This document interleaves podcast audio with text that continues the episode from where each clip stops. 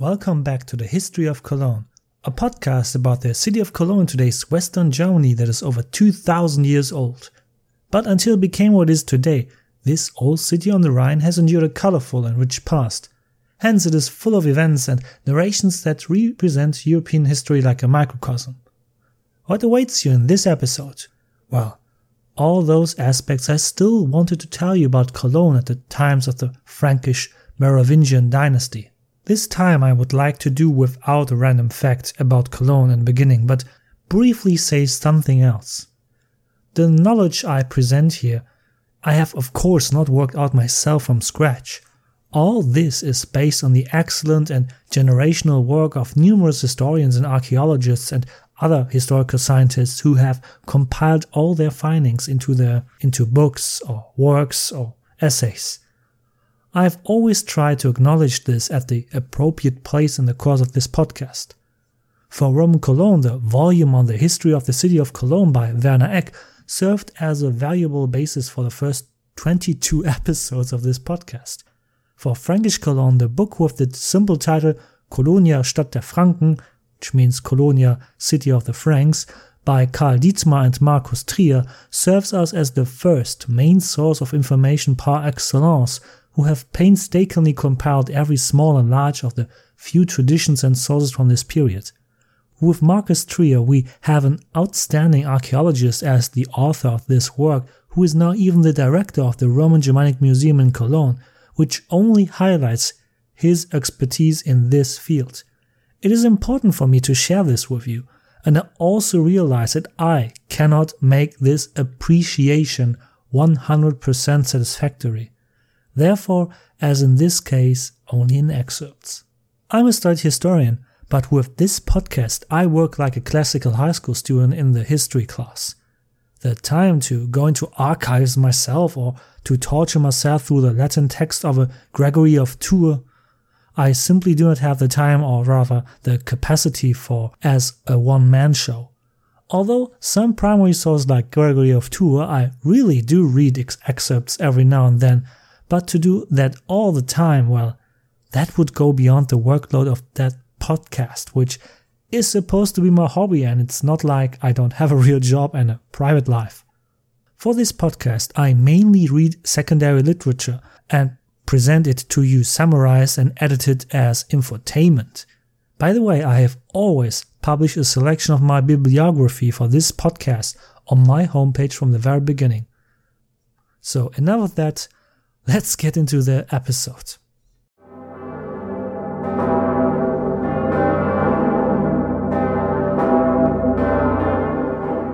Cologne remained significant in the Merovingian period, that is, from the 6th to the 8th century. How did Cologne continue to develop within the Frankish Empire? The Merovingian dynasty, established by Chlodwig, continued to rule over the Franks and their conquered territories in Gaul and along the Rhine. Only there is a little twist here, which runs the risk of complicating a lot of things for our podcast once again. The Frankish Empire had come into being because Chlodwig had conquered it together in the late 5th and early 6th century. It was not in that sense the empire of the Franks, but his, Chlodwig's empire and that of his dynasty. So it is absolutely in the logic of the Franks that after Chlodwig's death in 511, the rule of his kingdom was divided among his sons equally. Often in the literature spoken about a division of the Frankish Empire. To be honest, this is what eventually happened most of the time in terms of real politics, but in the Frankish sense, the empire always remained one and belonged together. Only the rule was divided among the respective heirs. So when Chlodwig's four sons each got their piece of the cake of their father's empire in 511, they did not legally found their own empires. The same idea had been conceived only about a hundred years earlier by the Roman Empire itself when it was divided into West and East. Only with the side effect that the Western Roman Empire then fell around the year 475. So here the Franks took up the great but long gone model. And the game went on and on. Whenever a Frankish king died, his kingdom was divided among his sons, or even better, the remaining brothers squabbled over it. You can imagine what a constant struggle for power that must have been. Or one of the sons was not satisfied with the division of power and created discord in the kingdom. All that, it happened. It would be a pointless endeavor for this podcast to now constantly list all the names of the new rulers of all the Frankish subkingdoms, or even the individual territories themselves and who exactly ruled which territories. To explain the succession of Chlodwig alone is extremely tiring with four sons. I post for you a corresponding collection of maps in the companion post of this episode. Then you will understand, well, how often and bitterly sons, brothers, and has not seen thought for power in the Frankish Empire of the Merovingians. There were phases when the empire was divided between up to four successors, then sometimes one succeeded in reuniting the Frankish kingdom under a single king, as for example Clotaire I, son of Chlodwig who succeeded in 558 and had outlived all of his brothers. But after only three years he also died and the empire disintegrated again, so we see a tedious work and totally out of place for a podcast about the city of Cologne. We don't really care about the division of the Frankish Empire, because one thing always remained unchanged. Cologne remained part of the Frankish Empire. The constant fighting within the Merovingian dynasty gave some big advantages, though. For it becomes clear that if the central power, so the Frankish kingship, is often fragmented or internally in conflict, this can only mean one thing. Regional elites could take advantage of this. In Cologne, this was expressed above all in the fact that the church, with its bishop of Cologne, gained additional secular power. And man, we really have to get to the topic, but that deserves its own episode. Next episode, I promise. Then we will talk about a prominent Cologne bishop from the early 7th century, after whom a separate district of Cologne is still named today. But let's talk about society and economy, so the parts we haven't covered yet. What was society like within Frankish Cologne? Well, it is obvious that there were Frankish and Gallo-Roman inhabitants. In Cologne, the Gallo-Romans probably constitute the majority of the population for quite a while. However, by the 8th century at the latest, Frankish and Gallo-Roman inhabitants were to merge. Language did the inhabitants of Cologne actually speak at that time, between the 6th and the 8th century? This is of course difficult to determine due to the sparse sources available, but a development which also lasts until the 8th century will also have led to the following in Cologne as it happened to the rest of the Rhineland. Latin and the Frankish language merged into a new language, the Old High German language. This Old High German, oh my, if you think today's Standard German is hard, try to understand a word of it as a native speaker like I am. Want a taste? I know that doesn't help those who know absolutely no German, but try to listen carefully and at least to hear the differences in sound. So, here's a sentence from the 8th century in Old High German. Kilaubu in Kot Vater Almatikun Kiskaft Himiles enti Erda. So that was the Old High German. Now in High German, the language spoken in Germany today and the language I grew up with. Ich glaube an Gott, den Vater, den Allmächtigen, den Schöpfer des Himmels und der Erde. So, did you notice some differences? I hope you did, because that is a lot of change it even has more words than the first version. What the sentence says in German is simple. I believe in God, the Father, the Almighty, the Creator of heaven and earth. That's the sentence I read to you out loud in Old High German and Modern High German. If you were to read the Old High German text in front of you, which you can't because it's a podcast and not a video, you would recognize at first glance many of the words and also because of the sentence structure a similarity to Latin. Language develops over a long period of time. English has also undergone major changes over the last few centuries. I'm absolutely no expert in the development of languages, but I still find the subject really fascinating. Well, the ethnic composition of the Cologne city population and how they communicated, that we have not checked off. The Franks and Gallo-Romans increasingly became the medieval Germans. As for the beliefs of the people in the city, religion, well, as discussed earlier, we will cover that in the next episode.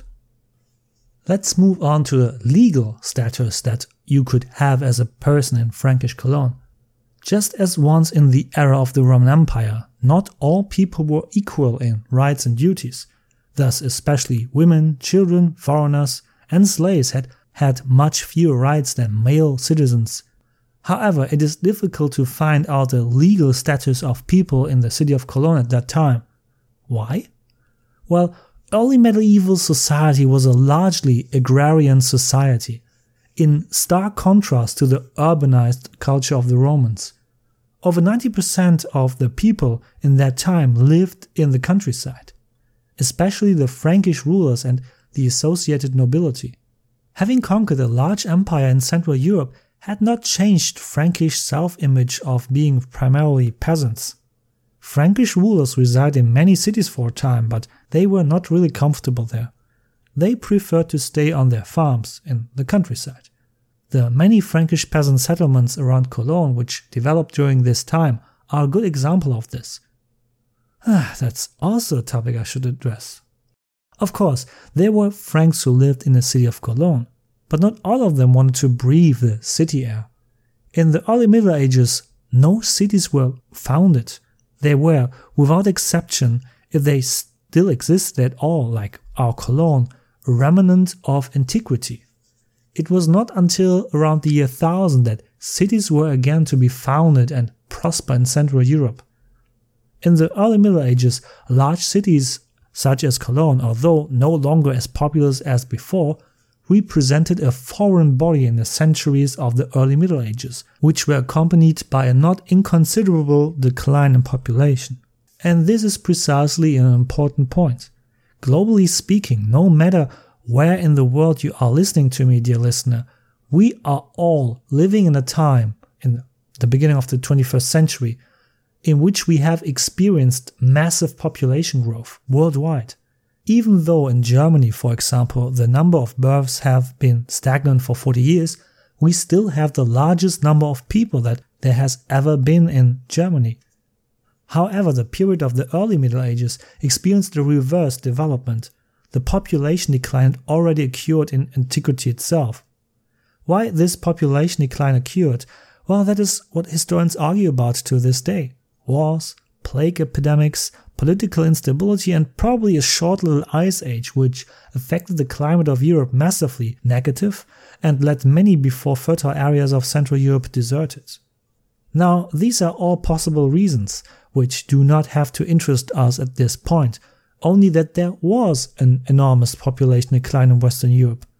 And of course, this also affected the everyday life of the people living there.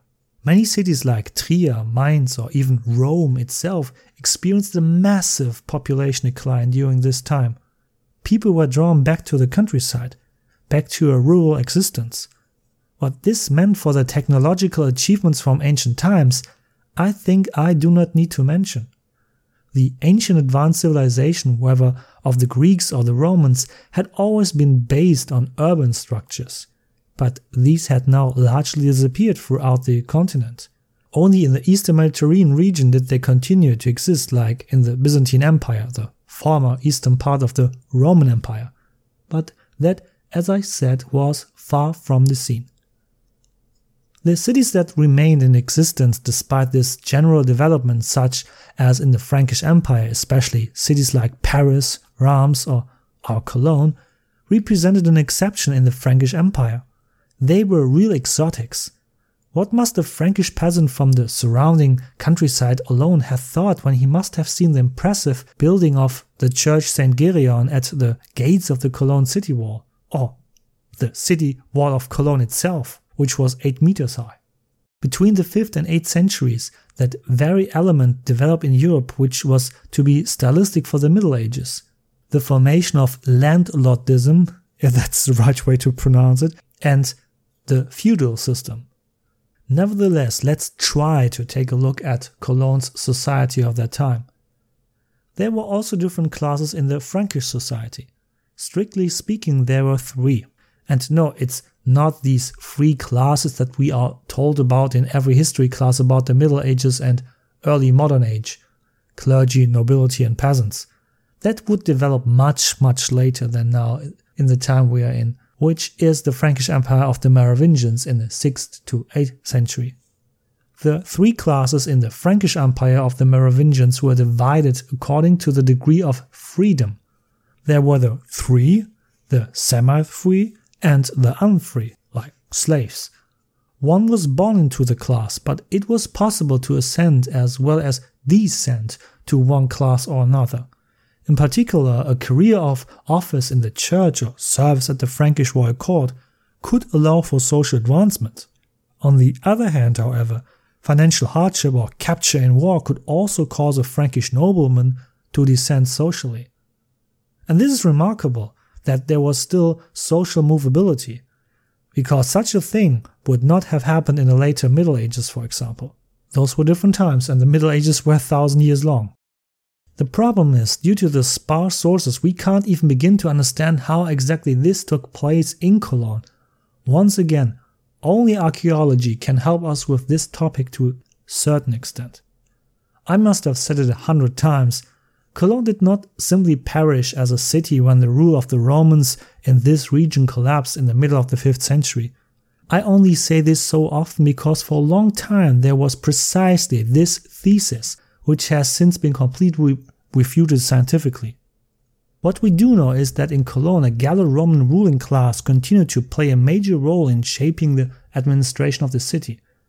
The city wall, built by the Romans, for example, had to be kept in repair, so that the public buildings as long as the relevant knowledge was still available to keep them in shape. Above all, the fact that Cologne was already a bishop's seat of the Christian church in Roman times allows many conclusions to be drawn. Quite a few ecclesiastical dignitaries and officials will have lived in the city. These, of course, had to be taken care of. Therefore, we can assume numerous servants. The first monasteries and convents were founded in Cologne as early as the time of the Frankish Empire of the Merovingians. I would like to talk about this in, you guessed it, the next episode. Only so much is said. At that time, the entry into the monastery was allowed only to the nobility, accordingly, was also the claim to the standard of living in the monastery. Fathers were only too happy to send their second or third born sons and daughters to the monasteries to prevent inheritance disputes. As we have learned, this was a characteristic of this time in the Frankish nobility. I would like to come to the churches, clerics, monasteries, and foundations of convents in the next episode. The numerous Frankish and other Germanic newcomers to the city integrated themselves into the urban society and worked as merchants and craftsmen, such as in glass and metal processing, for example, on the Heumarkt, Haymarket area, which we dealt with two episodes ago.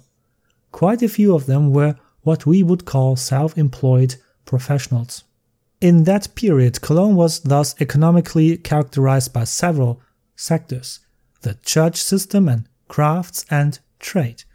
As in ancient times, Cologne was of immense importance as a marketplace for the whole region. Another access to the social structure offers us the Lex Salica, mentioned in the last episode, the collection of laws that Chlodwig had created or collected. There, for example, is defined how much Wehrgeld one had to pay if one had killed someone. An atonement money, thus, which is the definition of Wehrgeld. Whoever killed an unfree man had to pay 45 shillings to his owner. If you killed a semi-free man, you had to pay 100 shillings. Whoever killed a free man had to pay 200 shillings to his family. But here too, there were nuances as to who killed whom and how. Whoever killed a free woman who was still of childbearing age had to pay 600 shillings. That is three times as much. If she was no longer of childbearing age, only 200 shillings had to be paid. Wow. Quite, um, quite some standards. It is impossible to compare these sums of money with today. The way of life of the people was too different from today. Money was not yet what it is today, but it is certain that all these fines were deliberately set so high that no one could afford financially to murder another. This served as a deterrent. I don't want to get lost in legal texts, but please allow me one more example. What happened if you were caught stealing pigs? Well, here also extremely precise differentiation was made. If you stole a piglet, you had to pay three shillings. If you stole a piglet that was already without a mother, you only had to pay one shilling. If you stole a sow or injured her, you had to pay seven shillings. For a one year old pig, it was three shillings. For a two year old, fifteen shillings. All these amounts were valid only up to two stolen pigs. If you stole three or more, you had to pay 35 shillings. And this goes on and on, whether the boar was already castrated or not, for example, up to really large numbers of stolen pigs. Steal 25 pigs or more, you were due to 62 and a half shillings. What a detailed and sophisticated interpretation of the law. You would think the Germans descended from the Franks in part. Oh, wait, they do. Let's take a closer look to the surrounding countryside and the peasant life around Cologne. Agriculture had always been an essential part of Cologne's economy, also in Roman times. With the Franks, we have an ethnic group that mainly practiced agriculture.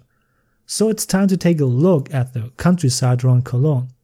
In previous episodes, I had already mentioned that many former Roman estates were abandoned. Those that remained were visibly developed into fortified settlements. In turn, many Frankish settlers had already settled on the fallow fields in Roman times. As far as agriculture was concerned, there was no technological change from ancient times. The Franks had already adopted the cultivation techniques of the Romans before they came to power in the Rhineland and in Gaul wine, grain, fruit too were cultivated by the Franks in the same way as the Roman villae rusticae, country estates, before them. And anyone who sees the vineyards on the Middle Rhine today when you take a ferry is looking at a tradition that has been practiced without interruption for 2000 years, and mainly still with the same techniques as 2000 years before. Well, maybe with some modern fertilizers the life of the farmers in the surrounding countryside was the same as for the next one and a half thousand years before the invention of the tractor. The way of working was dictated by the seasons. The physical work was hard and exhausting for everyone, no matter if you work as a free farmer, farmhand, or day laborer.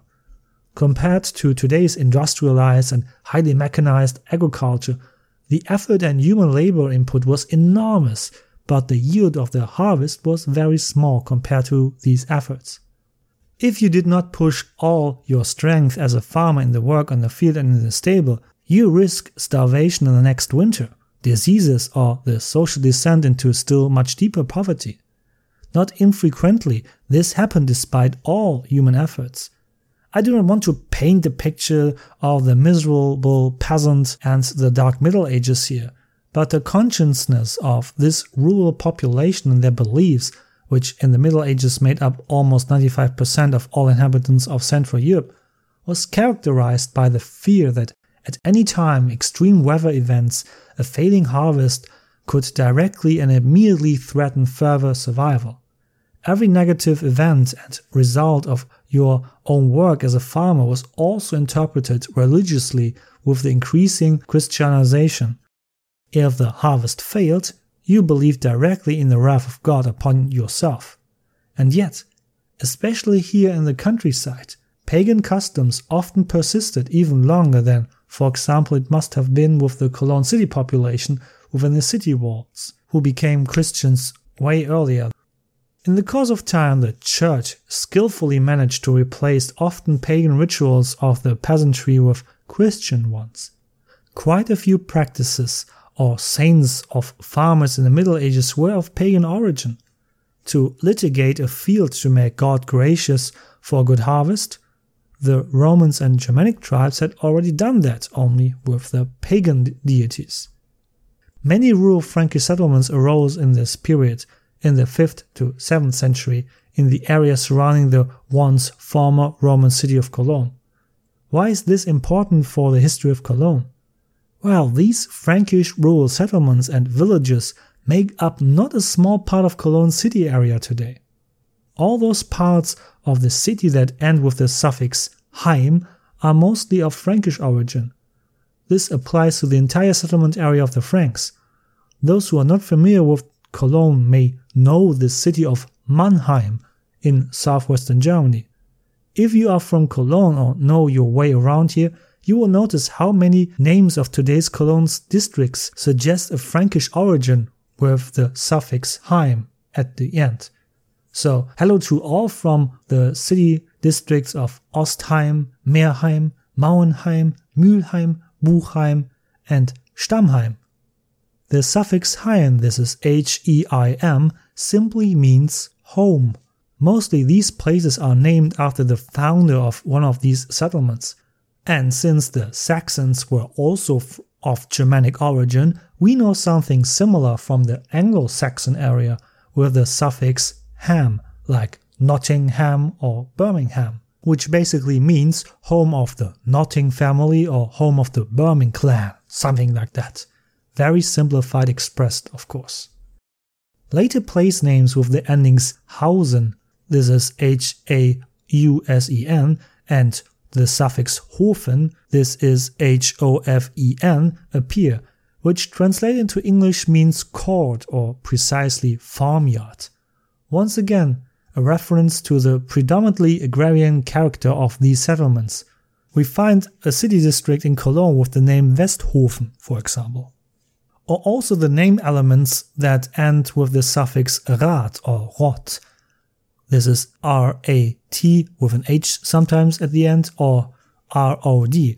Rat or rot simply means clear forest land in English, and that indicates that at this place forest area was cleared for agriculture. So hello then to Cologne's districts of today's Rath or Rodenkirchen. These name examples are by far no proof that all these Cologne districts I just mentioned are already developed as villages in the Frankish period. Often the evidence for their existence can only be found in documents from the High Middle Ages because previous sources are not available to us, but maybe they were Frankish. But their names certainly give us the circumstantial evidence that it might have been a Frankish settlement in the beginning. Let's just take a look at two of today's Cologne districts of which we know for sure that they already existed in this period under the rule of the Merovingians in the Frankish Empire as those peasant villages. The first is Müngersdorf. Müngersdorf is located deep in the west of present-day city of Cologne. The fact that many of the Frankish settlements were built along the old Roman highways is of course no coincidence but deliberately intended. Thus, Müngersdorf is also located directly on the western Roman highway of the city of Cologne. Anyone who followed this road eastward into the city, then as now, would eventually arrive directly at the Heumarkt, the Haymarket, without any detours. This was the place where many of the new Frankish citizens had settled within the city walls. But here, deep in the west of today's Cologne, already in Roman times, in Müngersdorf, there had been a large Roman state here, but it had been administered by Frankish owners before at the end of the Roman rule here. How do we know this? Well, you can guess again, there are gravestones in that area. Sorry, there is no other way. Most of the houses of this period were built of wood and clay. Great materials indeed, but not predestined to exist after a millennium and a half. Probably about 30 people lived here at the same time and farmed here in that period of the Merovingian dynasty. It is also interesting to see how people were buried here. At the beginning of Frankish rule, of course, they were classically equipped with grave goods like weapons and jewelry. But then you see the progressive Christianization here as well when time goes on. This means no more grave goods and an orientation of the buried dead in a west east axis. The dead were supposed to look towards Jerusalem, which is roughly seen from Cologne and lies at the very great distance in the east. We can speak of luck that grave robbers were hardly at work here. Not at all early medieval cemeteries we have this luck. From the nevertheless rich grave goods from the early period, we can assume that the peasantry living here was well off. The good quality of the soil and the good connection to the city were also good conditions. Until well after its incorporation to Cologne, the city district Müngersdorf was to remain dominated by agriculture until the early 20th century. Today, Müngersdorf is home to Cologne's most famous lawn, for it is here in the Müngersdorf Stadium that Cologne's biggest professional soccer team plays in the first division. Well, at least at the time this episode was produced. Let's hope it stays that way. Now, last but not least, I would like to mention a Frankish settlement on the right bank of the Rhine. It is located in today's city district of Porz. Above all, if here is an inhabitant of Porz and should listen to this episode, he or she could become now mad at me. After all, the town of Porz was not incorporated into Cologne until 1975. For the non German listeners of this podcast, the people of the city district of Porz are something like the Texans of Cologne. Once an independent and proud city in the south of Cologne on the right side of the Rhine, it was nevertheless sucked up by the metropolis of Cologne, which grew in the post war period. And we will certainly come to Porz more often in the course of this podcast. Here, near a heath, a Frankish settlement was found in 1973 Teenagers had discovered it by chance while playing. Through a nearby gravel mining, the settlement area had come to light again after 1,500 years. Here too an agricultural enterprise had probably settled which was surrounded by a small village. Four pit houses were found here that were built in the same way as they had been on the Heumarkt, which served as workshops or warehouses. These one-story houses, covered with a thatched gable roof were almost square and measured around 12 square meters, the size of a bedroom in a Cologne city center apartment, and that is not exactly big. The nice thing about this find is that numerous everyday objects were found here cups, glasses, pottery, animal bones, and metal objects like nails and knives. Probably the inhabitants of this settlement were cattle breeders to a large extent, Their direct proximity to the heath alone allows this assumption. By the way, you can see many of these Frankish everyday objects in the Roman Germanic Museum near Cologne Cathedral. So, that should be everything I wanted to check off about Frankish Cologne during the Merovingian period.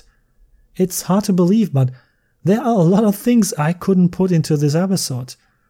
Then we'll just do a quick run through. Here we go. What else happened in our period of investigation, the Merovingian dynasty? First, that Cologne remained important in the Frankish Empire is shown by the fact that coins were minted in Cologne by the Frankish king Theudebert I in the year 540.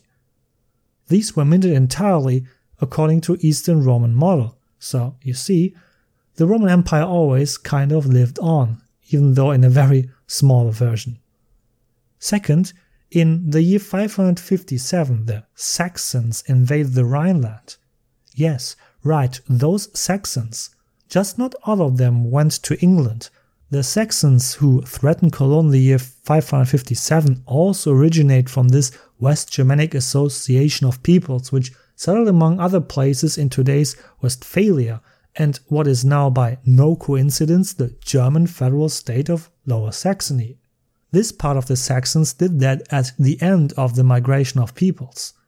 They are, in their appearance, somewhat like the classical Germanic peoples as in the times of Caesar. The Saxons in Westphalia and on the right bank of the Rhine have no central government as now the Franks had it, for example. Countless tribes fight among themselves and go on raids. Although the Saxon tribes are formally independent, they are still obliged to pay tribute to the Frankish Empire. Why they still attacked the Rhineland and Cologne? Well, the backgrounds to this would be much too long to present here, like internal rivalries within the Merovingian dynasty, briberies, etc. To make a long story short, the Saxons cannot conquer the well fortified Cologne. They don't even try it. However, the same cannot be said of the much smaller Deutz on the other side of the Rhine. Deutz is then sacked. We will come to the Saxons in detail in the future.